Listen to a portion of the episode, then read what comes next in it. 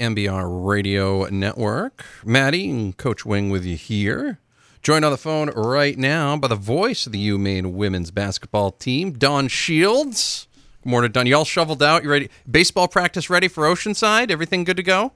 We uh, will be in the gym on uh, Monday, maybe Monday. I mean, uh, my assistants might be running it if uh, something doesn't, if uh, somehow the miracle happens in Texas.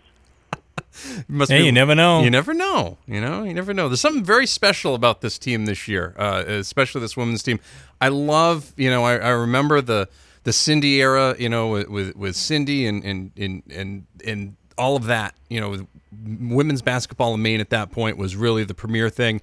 And you know, it had its moments, you know, throughout. There's always been a really good history of women's ball up at up at the University of Maine. It was great to see the cross, uh, the cross full on Friday. It was great. I mean, I'm sitting at Buffalo Wild Wings uh, on Friday, and I look up, and there's Amy Vachon talking, you know, talking after the game because they're going to the big dance. I mean, that's some pretty cool stuff for a program that's come a really, really long ways uh, here over the last few years from back Yeah. to where it was. Yeah, no question about it. You know, the, you talked about the the Cindy Blodgett started that run, and actually there were a few pieces there, but that's the Joanne Palombo run where they go to six straight NCAA's, and it it, it starts really for most fans in Maine with Cindy Blodgett's freshman year, and it ends with the senior year of Amy Vachon, Jamie Cassidy, and that group. And uh, then, you know, Maine has had some years. 04, obviously, they go uh, uh, to the NCAA's uh, when uh, uh, they uh, lose in the first round of that, uh, and then it's been a while. I mean, they've been it, it really after after uh, that 05, uh, probably 014. I think 05 is the year. They made it to the uh, the uh, WMP, and then the kind of the bottom fell out, and you had Cindy coming back to coach. That's when I started uh, calling the games, and uh, you know, already at that point the the foundation had been chipped away. And when Coach Barron came in, it took a couple of years for him to actually get it built back up, and in large part done with two things: one, the recruiting of Liz Wood, and uh, the big influx of foreign players. And that team had a great four-year run, oh, a great three-year run. The first year uh, wasn't that uh, magnificent, but uh, they were freshmen learning how to play. But they're the ones that turned the corner for this program. And uh, their best shot was when they lost that one-point heartbreaker at Albany uh, two years ago. Last year's team, you know, that was bonus. I mean, that was Sigi Koizar getting red hot, and some of these freshmen, namely Blanca Milan, learning, hey, uh, we can be really impact players. And that really motivated the run to get them to Albany last year. And then this year, um, it's been the growth of Blanca Milan uh, and uh, uh, Tanesha Sutton, who are really the two on-court leaders. And then the other ones, uh, other players, just kind of building around that and really believing. And the really the person who's led that belief in last year's run and this year's run is Amy Vachon. I think, you know, her four-year contract extension not only deserve, but uh, I think people who are on the outside say, "Oh, this is nice." You know, this former Black Bear girl from Augusta has, uh, you know, uh, got this team to go to the NCAA. If you saw the stuff she does day in day out, you would really, really appreciate what a great coach she is and how she really was the is the key person that pushed this team from being, hey, a real good America East team to being an America East champion. I I knew she had it when she was coaching at McAuley, and it's not often you can look around in Maine high school ball and say, yeah, she's way too. Yeah, she's she is not long for high school coaching. I mean, she just had a she had a way about her. She had a great way. It- you know, you see a lot of players and former players that get into coaching, and some of them have it and some of them don't. But with her, it was she had a great relationship with her players, but at the same time, she had that kind of line there with good relationship and their respect. You know, with the way she talked to them, the way she dealt with them, and you know the way they talked about her after she left and, and, went up to Maine. And you knew she it wasn't going to take long. I mean, I, I'm sure nobody expected it to be this quickly. They figured probably be a few more, more years uh, with Richard and, and, and going from there. But you know, circumstances how they are. You know, all of a sudden Amy's there and she's taken this opportunity and ran with it. I I think this could be the start of a very long and, and tremendous, uh, tremendous stretch here for for UMaine women's basketball, and I, I can't think of anybody better uh, to be the face of it than Amy. It's uh, I, am super happy for her, and uh, it, it's it's great to see that because you know that the next Amy Vachon is is somewhere playing in Maine right now, or or just got done playing in Maine, and she might be able to do that same thing with another program around here. It's uh, I, I think it's a great story. It is a great story, great coaching pedigree in her family, um, and and I think one of the real keys for Amy um, is that uh, she was able to come to Maine and be an assistant and really learn the college game as far as the recruiting part of it is concerned. And, and so I think that is one of those uh, underappreciated factors.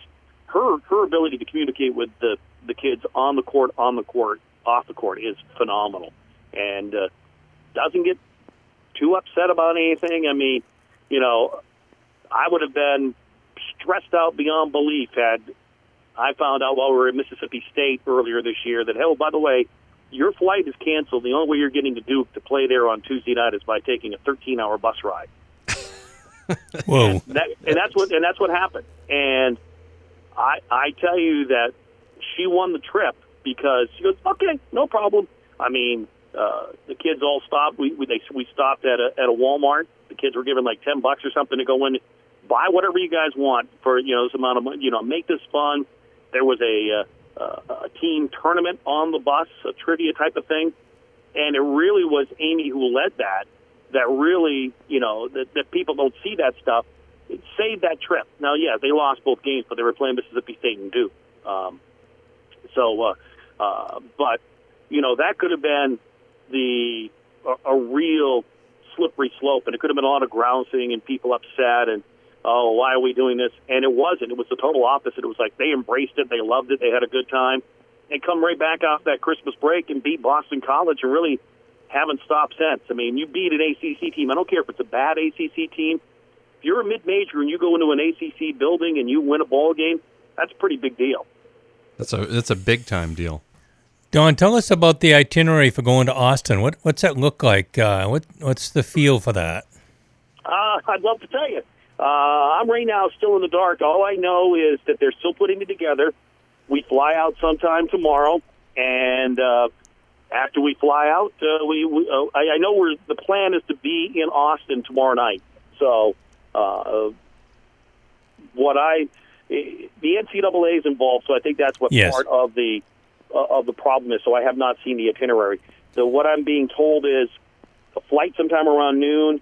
It's likely going to be a charter uh, which is good for the team because that because if you've ever flown with UMaine, I mean it's there there was no such thing as an easy flight for Maine. Um, you know, I, my, I envisioned when I when I saw we were going to Austin, I said, okay, so let's see, we'll go through Philly, and then we'll probably fly into St. Louis, and then another plane to get down to uh, down to Austin. that was kind of what I I figured, or or some facsimile thereof. Um, so uh, the team is supposed to practice at the Austin on Friday, and there's also a media uh, session on Friday, which is all lined up by the NCAA.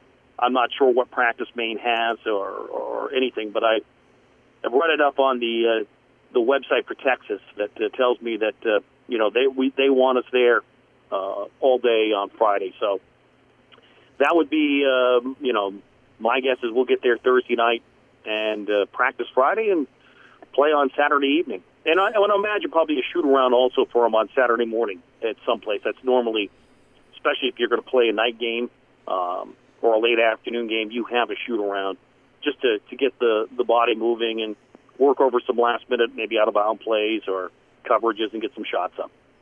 You know, Blanca Milan was uh, was part of a, a trio of freshmen, uh, Spanish trio of freshmen that started the 2016-17 opener for UMaine women. She's the only one left. Um, yep. any she's uh, talk a little bit about her from where she came from to where she is now, because you know that was a big hit after losing Sigi Koizar last year. Yeah. Okay. So uh, uh, the, there were three Spaniards. The um, the one everybody talked about early on was uh, Laia Solé, who went on and she transferred and she's gone to Duquesne. There was also Naira Caceres. And Laia and Naira were very close. They played on um, uh, Spaniard national team together. Uh, so Blanca was from Spain, but I think I think geographically it was like about an hour and a half away from where Laia and Naira were. Uh, about midway through last year, even though Laia was the rookie of the year, I, I don't think there was much question that um, Blanca was the best defender, the best rebounder. I'm not sure uh, we expected to see the scoring that she's had this year, uh, but but she, to me, uh, is, is just phenomenal as far as her ability to uh, sense the court, toughest defender on Maine, arguably, in my mind, was the second best player in this conference this year. Uh, the player of the year was the young lady from um, uh, Binghamton, whose name I just I can see her number eleven, but I can't think of her name. Uh, and she deserved to be uh, player of the year. Scored over two thousand points in her career. But Blanca, by by far, was in, in my mind was the second best player in this conference, and you know got rewarded with that with the first team all conference and all defensive team. But her ability, if you watched Friday's game, her ability to score at uh, at will when she gets rolling and at angles that may not be the normal angle to take a shot from is uh, very impressive. Plus, she's got 97 steals this year. I mean, she's had a steal in 38 straight games. Her hands are so quick. Um, it is uh, it, is very very impressive. Talking with Don Shields, he's the voice of the UMaine women's basketball team. You know, Coach Barron uh, obviously knows how to build a program up in Orono, uh, considering of you know what was started uh, when he got there and, and where the program ha- has gotten to uh, before he had to leave for medical stuff. Is he going to be able to translate that to the men's side, taking over the men's role for the departing Bob Walsh? I think so. Uh, the one thing that here, here's the advantage Coach Barron has over any other coach who has come in to Maine to coach the men's program. He already knows how to sell the University of Maine story. So, you know, the fact that he was with the women's program for so many years and he's been able to recruit, um, even though it has been on the women's side of the game, um, he knows the main story. So he knows how he's got to pitch the University of Maine for kids who, whether they're in state, out of state, out of the country, how to pitch Maine and why Maine's a great place to come play. Um, you know, and you know the fact that uh, he got the young man from Portland to commit already. I mean, I think that's a, that's that's a positive. You know, that getting done in in his first week. I think that uh, you know, give him a couple of years, and I really think that uh, you know, Maine men's basketball will start to turn the program and be relevant, which is something that really haven't been in Orono and in the in the state for a number of years. Wow, what, what, Coach Wing is? He's heard me Yeah, get all Matty, fired up. About goes that. on a rant every time. Yeah, every time. Every I time just, we talk about I men's basketball. I can, I can just never fathom why the women's program has success and, and the men don't. But I, I can I could see where it could it could happen, and I, I'm I'm going into this with very cautious optimism as it moves forward. Uh, was there any disappointment at all that it was? Uh, I mean, I'm sure everybody was happy to be in the tournament, and they were really happy probably not to get a 16 seed. But uh, everything I kept reading, they they probably they probably shook out maybe as more of a 14 versus a three. Was there any surprise that they ended up at, at, uh, taking on a uh, in the 15-2 matchup against Texas? So Texas is the number eight team in the nation. So my guess is that Maine was the um, was that last or first 15 seed, which means they were just one slot away from being a 14 seed. I saw a lot of people upset by that. Um, you know, the the option was to go to. If the, I think the the prevailing rumor was that we were Maine was going to go 14 and they were going to go to Tennessee. So that didn't happen. Um, I, you know, for a team that hasn't been to the NCAA's in 14 years, um, I, I think the 15 and, and the fact that we're mid-major, um, I think the 15 seed is, is about where I thought. I mean, I was praying that, you know, I was glad that ESPN showed UConn's opponent right off the bat because I kept thinking they really wouldn't treat this team and, and send them as a as a 16 team. I mean, Maine's a 70 RPI. They have a very strong strength of schedule. The America East, as far as mid majors is concerned, is in the middle of the pack. I think it's 20th or 21st in the nation out of a 28, 29 leagues. So I thought Maine's body of work was going to be enough to keep them out of that 16. So I, but I, but I don't trust anybody. So I was waiting, and I'm glad that they got the UConn thing taken care of right away because I figured if Maine was going to go as a 16, they were going to send them down to Storrs and See you later. Um, yeah, so I mean, I'm not, I'm not that surprised. I mean, the the NCAA tournament is not set up for mid majors. I mean, it never has been, and and it, it is set up for for the majors. And uh, you know, um, if you if you want to go win a game, you're going to have to beat a major. I mean, when Maine beat Stanford, I mean Stanford was down a little bit, but still that was a you know a, a Pac-10 team at the time. You know, when Albany won a couple of years ago, they beat uh, Florida, an SEC team, on their home court. So that's you know that's what you're going to have to do as a mid-major. You're going to have to go on someone's home court, and you're going to have to be prepared to play almost a perfect basketball game to beat them. Talking with Don Shields, he's the voice of the UMaine women's basketball team. Coach, you uh, you good? Got anything to add? You look like you wanted to add something. Well, I, I just uh, it, I, I, went to Maine, and it's so great to see, um, you know, revitalization of of uh, women's basketball. I, you know, I, I, watched the Cindy Blodgett era. You know, I was in Skowhegan when she was at Lawrence, and so we saw her up close and personal, and uh, it, it's just great. I, I have great feelings for how they've done, and it's kind of exciting to be in the tournament, almost no matter where they go. Yeah, I, I agree with you. And, you know, if you really look at the history of Maine or America East teams that are successful in the NCAA, it, it is the teams that have gone two or three years as a group and usually senior laden teams. The team, the main team that beat Stanford was you know, Vachon and Cassidy being the, the key players, but that's a senior laden team, and they're for that group in their fourth straight NCAA. The Albany team that knocks off Florida two years ago, that for the most part is a senior, a couple of juniors who played a lot in their fourth straight NCAA. I'm not saying Maine's going to have to go to four straight NCAA's to to beat a, a quality team like a Texas, but you know, this first time through, I, I hope fans are realistic that uh, you know, and they understand this team is really, really young. There's one senior on the squad. She doesn't. She comes off the bench. She's the first big off the bench. You know, Maine starts a freshman point guard, three sophomores, and a junior. Uh, when you play uh, the Texas starting lineup, you're going to talk about uh, uh, two seniors who have played over 118 games each, a junior who's played over 100 games, another uh, uh, junior who is uh, closing in on 90 games played in her career, and uh, a sophomore who was the uh, Big 12 Rookie of the Year last year. So it's a really good Texas team that that, that Maine is going to play, and and that's you know so they're going to have and playing on their home court, they're going to have that confidence of playing there, being a veteran squad, and and going through the NCAA. It's kind of like I like to say for the high school game you know, sometimes you get those young teams, you need them to make the tournament the first year so they can go through it. So when they go in the next year as either junior, senior laden teams, they kind of understand what it's about. They're not in awe of running out on the court and hearing the roar and seeing all these things that are going on. They need to go through it once. And I, you know, I, I think this is what we're seeing. We're seeing the beginning. Of what I'm hoping is going to be a nice run for this Black Bears uh, program.